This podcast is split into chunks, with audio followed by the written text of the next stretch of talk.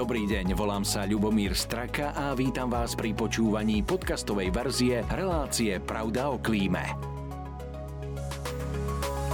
Reklamným partnerom tejto relácie je spoločnosť Veolia. Staráme sa o svetové zdroje. Krásny deň želám pri ďalšom vydaní cyklu Pravda o klíme. Človek je nepochybne tvor rozpínavý, niekedy až priveľmi. No niekedy túto rozpínavosť podporí celá spoločnosť. Zvlášť ak ide o zdroje, bez ktorých ako si nevieme ešte fungovať. Napríklad taká elektrická energia. A hlavne jej vedenia, vrátane stĺpov.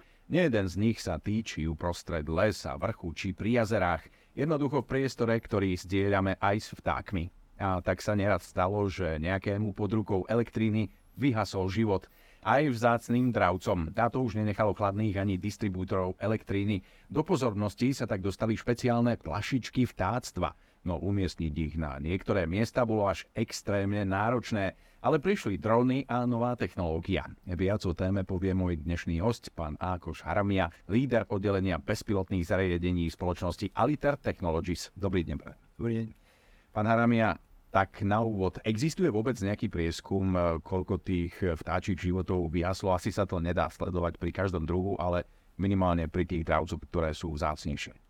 Áno, robia sa viaceré spôsoby týchto prieskumov. Jednak sa robia buď e, na nejakých úsekoch, kde už sa nejaká nehoda stala. A sú tam položia také kamery a teraz sa počíta ten, počítajú tie nárazy a potom sa robia aj prieskumy, keď vlastne pod vedením chodia ochranári a doslova počítajú, koľko uhynutých vtákov pod tým vedením nájdu. Tam je potom nejaký koeficient, s ktorým to, ktorým to ešte vynásobia, alebo niečo samozrejme e, e, požerú výšky a tak ďalej, takže, takže je tam nejaký koeficient, no a potom z toho vyjde nejaké číslo a vďaka tomu potom oni vedia povedať, či to vedenie treba nejako chrániť alebo nie, ale ten úhyn, tá spoločenská hodnota je, je obrovská. A, a bol teda podnet eh, skôr od distribútorov elektriny alebo od samotných ochranárov? Alebo je to taký súbeh? Je to taký súbeh, by som povedal. Samozrejme, ten väčší tlak prichádza od, eh, od ochranárov a od Európskej únie a od všetkých takýchto organizácií, ale aj samotné distribučky sa, sa snažia s tým, s tým robiť čo najviac. Um, možno je to skôr otázka na ornitologov, ale minimálne teda sa spýtam, že, že akým spôsobom to vtáctvo uhynie, keď sa dostane do kontaktu. Je to elektrická energia, ktorá ich okamžite zabije, alebo akým spôsobom? Je to, je to vlastne ten mechanický náraz do toho vedenia.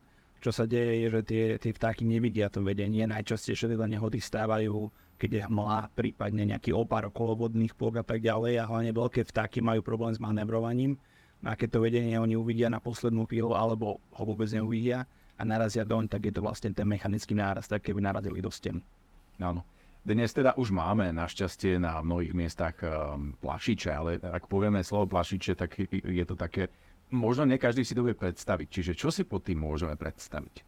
Ono vlastne, e, možno trošku lepší názov je odkloňovač tak, lebo, lebo on vlastne odkloňuje tie vtáky. A čo sa deje je, že tie, tie odkloňovače sú uh, buďže odrážajú svetelné svetlo alebo ten svetelné lúče, alebo taký záblesk cez deň. Nosie fosforeskujú a tým pádom to vedenie je lepšie viditeľné. No a vtáky potom to vedenie buď nadlietajú, alebo sa otočia a idú, idú inak. Čiže je to čisto taká optická vec. Plus to svetlo sa ešte odráža aj v takom spektre, že tie vtáky to lepšie a lepšie zbadajú. Áno, možno sa ľudia stretli s takými až veľkými bojami, také, ktoré sú na vedeniach. V každom prípade, e, cez deň si to viem predstaviť, ale v noci, keď lietajú sovy napríklad, tak vtedy e, dokáže to fosforeskovať celú noc, alebo sú tam aj nejaké e, žiariče alebo niečo podobné, že to dáva svetlo. Áno, sú, sú viaceré typy tých, tých odkloňovačov. Tie, tie veľké gule, ktoré ste spomenali, to sú práve že letecké značenia, to sú pre pilotov. Mm-hmm. A potom tie pre vtáky sú trošku menšie. Niektoré fosforeskujú, niektoré majú aj zdroj nejaké energie, že sa cez deň nabijú a potom tam je taká baterka, ktorá, ktorá rozsvecuje nejakú letku, ale tie je viacero tých spôsobov. Áno. Tie vedenia, ako som spomínal aj v úvode, sú naozaj na rôznych miestach. E, či sú to nejaké horské oblasti alebo menej dostupnejšie pre toho človeka, kde už ani tá plošina sa nedostane. Čiže tam prichádza technológia dron, ak sa nemýlim. A ako to teda funguje? Poďme si to povedať. Um, my sme vlastne začali tento dron používať na vešanie týchto odkloňovačov už pomaly 10 rokov dozadu. Uh, je to náš vlastný vývoj, ktorý, ktorý trval nejaké, nejaké dlhšie obdobie A čo je na ňom zaujímavé je, že, že vydrží vlastne vysoké napätie až 400 kV, čo pri dronoch nie je, nie je úplne bežné. Skôr, skôr je, to, je to naopak, že tie drony buď strácajú komunikáciu, alebo teda úplne stratia pojem o sebe a odlietajú preč, alebo padajú pri vysokom napätí. Elektromagnetické pole. Áno, presne tak. A nám sa teda podarilo ten, ten dron tak odtieniť a použiť také komponenty a vyvinúť komponenty, ktoré, ktoré teda toto vydržia a vieme kontinuálne pracovať na, na tom vedení. No a ono to, ten dron sa nevyužíva len na miestach, kde teda nie je možné fungovať s ostatnými technológiami, ale už uh, vieme byť teda oveľa efektívnejší s tým dronom ako s tými veľkými mechanizmami, takže, takže v niektorých krajinách vešiame vlastne už úplne aj na miestach, kde by to bolo jednoduché robiť aj inými technológiami. Áno. V každom prípade je to bezpečnejšie, mm, ak spadne nejaký dron, ako keď e, ľudský život vyjasne. Ale e, čo sa týka tých samotných dronov, tak e, oni strácajú trošku stabilitu vtedy, keď je silnejší vietor. To znamená, že sa to aj plánuje na nejaké bezveterné obdobia, alebo počíta sa s tým, že by ten vietor ho priniesol k tomu vedeniu a že by ho to tam šlahlo trošku a vy to máte odtienené. Ono, ten vietor pri tých dronoch je taký, že keď je ten vietor stabilný, tak to nie je až taký problém, lebo ten dron sa s tým vie nejako, nejako pohrať, vie sa nakloniť do toho vetra, ako ale je ten nárazový ten vietor, tak to môže byť problém. A hlavne kvôli tomu, že my lietame blízko tých vedení a keď príde ten náraz, tak ten dron sa trošku pohne a môže chytiť vrtulou to vedenie a môže padnúť. Čo však už ale tiež nie je úplne e, taký veľký problém, keďže väčšinu tých e, dielov, z ktorých ten dron skladá, e, si tlačíme, tlačiarňou a takže si vieme pripraviť tých dielov veľmi veľa a sú robené tak, že sú veľmi ľahko vymeniteľné na mieste, takže aj keď, aj keď ten dron padne, tak do pár minút je vstupu znova. Mhm, čiže máte taký mobilný servis priamo so sebou. Super. Ako je to s tými uh, lašičmi alebo odkloňovačmi uh, vtáctva? Ako rýchlo sa to dá zavesiť? Alebo má to nejaký štipec, ako keď uh, gazdinka vyšia doma bielizeň? Veľmi, je to veľmi podobné. Uh, tých odkloňovačov je, je veľa typov, ako som, ako som povedal. My spolupracujeme s jednou, jednou spoločnosťou, ktorý, ktorá vyrába ten, ten štipec, taký, že je teda veľmi ľahko zavesiteľný dronom. Takže to je taká, taká jedna vec, ktorá, ktorá tam musí byť. Je to, je to len uh, vlastne taký štipec, ktorý keď sa dostane k tomu vedeniu a sa trošku potlačí na to vedenie, tak sú také pružinky a sa to zatvorí a, a už je to tam. Čiže najväčší čas uh, strávite s tým výletom, uh, s tým štipcom a jednoduchá tá činnosť je už veľmi...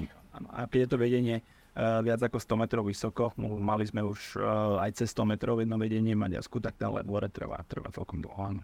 Uh-huh. To znamená, že už ste uh, na nejakej dobrej ceste a vyvinuli ste, alebo máte pripravený nejaký zásobník takýchto štipcov, ktorý nesie dron, alebo pre každý sa musíte zvlášť vrátiť a vyniesol? Ten príbeh bol práve že opačný. My sme najprv začali s dronom, ktorý bol veľký, mal zásobník na 5 kusov, ale uh, keď sme s ním boli hneď na našej, našej prvej práci, Eh, vo francúzských Alpách, to sme došli na to, že s tým obrovským dronom nemáme odkiaľ zlietnúť, nevieme ho ako dostať k tomu vedeniu a tak ďalej. Keď nám padol, tak tie škody boli veľmi veľké, lebo tam bol komplikovaný mechanizmus a, a, veľké, veľké karbonové e, komponenty. Tak sme potom vlastne urobili jeden veľký sek a povedali si, že nie, že, že musíme na to ísť úplne opačne a urobili sme ten dron čo najmenší, najjednoduchší. Dokáže vyniesť len jeden kus, ale aj tak je to oveľa efektívnejšie, lebo sme schopní zavesiť skoro 300 kusov denne, kým tými štandardnými metodami je to len okolo 100. Áno. Aj s tým jedným kusom je to stále efektívne. Mm, ako zručný musí byť ten operátor, aby toto zvládol? Alebo máte už istú dávku autonómie v tých uh, dronoch? Uh, nie, stále sa to lieta, lieta manuálne. To znamená, že tá zručnosť pilota je tam, je tam dôležitá ale už ten, ten dron je už vyladený tak, že nie je to také ako niekedy dávno, že vlastne to bolo celé na pilotovi, teraz ten dron už celkom pomáha. Alebo teda minimálne robí naprieky. Áno, v každom prípade potrebujete asi viacej batériek, eh, aby eh, dokázalo takéto zariadenie lietať a trošku sa spýtam tak ekologicky. Tie baterky si nabíjate v teréne cez nejaký dízlový agregát, ktorý potom eh, dymí, alebo už ste ekologicky a prichádzate s nabitými batériami a prípadne máte nejaké e, silnejšie batérie, ktoré odozdávajú energiu priamo v teréne. Presne tak, máme takú veľkú powerbanku, ktorá nám vydrží celý deň a vlastne z tej powerbanky potom nabíjame tie jednotlivé malé baterky, ktoré sa používajú v drone. A potom tú powerbanku si večer nabíjame normálne zo sieť. Aj tým je to ekologické, že teda nenosí sa nejaký agregát. E, vy máte samozrejme aj, spomínali sme, že asi sa musí niekde blízko dostať nejaké auto, ktoré má tieto veci so sebou, tie servisné Čiže je možné potom napríklad z toho auta aj riadiť tie drony? Je tam nejaká taká dronová režia? Dá sa to? Dá sa to samozrejme. Vlastne my k tomu potrebujeme iba jeden ovládač a dva malé monitory, takže, takže ten pilot môže sedieť buď v aute, alebo niekedy, keď sme na jednom mieste dlhšie, tak si postavia taký stan, aby mali, aby mali teda tieň a pohodlie. A môže naraz fungovať e, iba jeden pilot, alebo dokážete v teréne robiť aj s dvomi, tromi pilotmi, aby ste boli efektívnejší a či sa potom tie drony navzájom neprekrývajú, nerušia? Oni potom, eh, keď, keby sme používali viacero pilotov, tak by, tak by pracovali na, na iných pasážach toho vedenia, takže oni by sa absolútne nejako nerušili.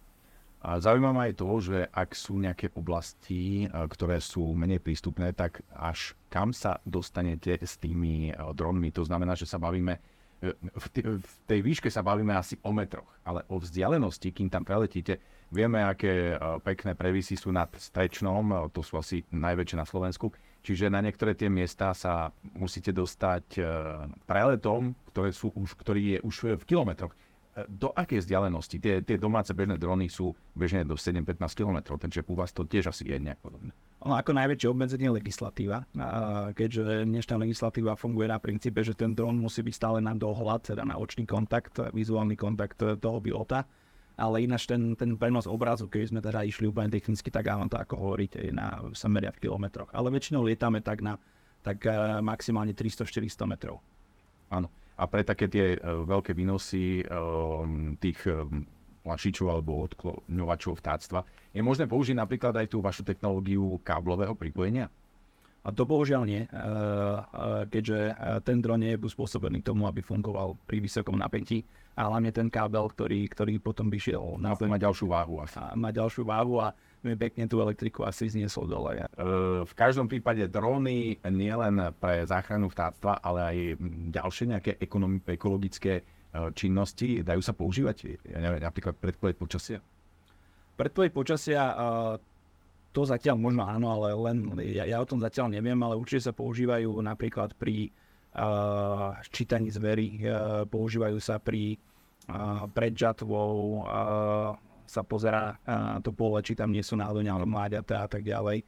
Uh, možno to celé otočí na takú stránku, že pri, pri uh, dovážaní nejakých, nejakých zásielok a tak ďalej, tak netreba používať veľké veľké uh, dodávky, ale vedia to tie, tie drony spraviť napríklad v nejakých horských oblastiach a tak ďalej. Takže a to využitie bude stále väčšie a väčšie, len musí tá technológia trošku ešte poposúvať dopredu. Čiže, čiže dron spojený s nejakými termokamerami a to nielen na vyhľadávanie zvierat, ale aj ľudí pri záchranných prácach. Určite. Nejakým spôsobom. Takže z tohto pohľadu a ešte jedna otázočka na umelú inteligenciu. Ako už umelá inteligencia sa dostáva a mohla by možno aj tomu ekologickému rozmeru pomôcť? Určite, tak eh, umelá inteligencia ako taká, tak eh, má obrovský nástup a do budúcna to bude stále väčšie a väčšie. Už nie sa teda nejaká umelá inteligencia využíva pri rozpoznávaní obrazu, eh, pri dronoch, buď sú to nejaké objekty alebo tváre, prípadne nejaký druh pohybu. No a to, že kedy sa dostane teda do dronu ako takého a kedy tie drony budú operovať podľa, podľa nejakého takéhoto algoritmu, tak to je otázka času. Už aj dnes, dnes nejakých taký minimalistický rozmer to existuje. Takže ďalšie ščítanie medvedov, ktorí navštevujú domy, už bude asi pomocou dronov a umelej inteligencie. Môže byť.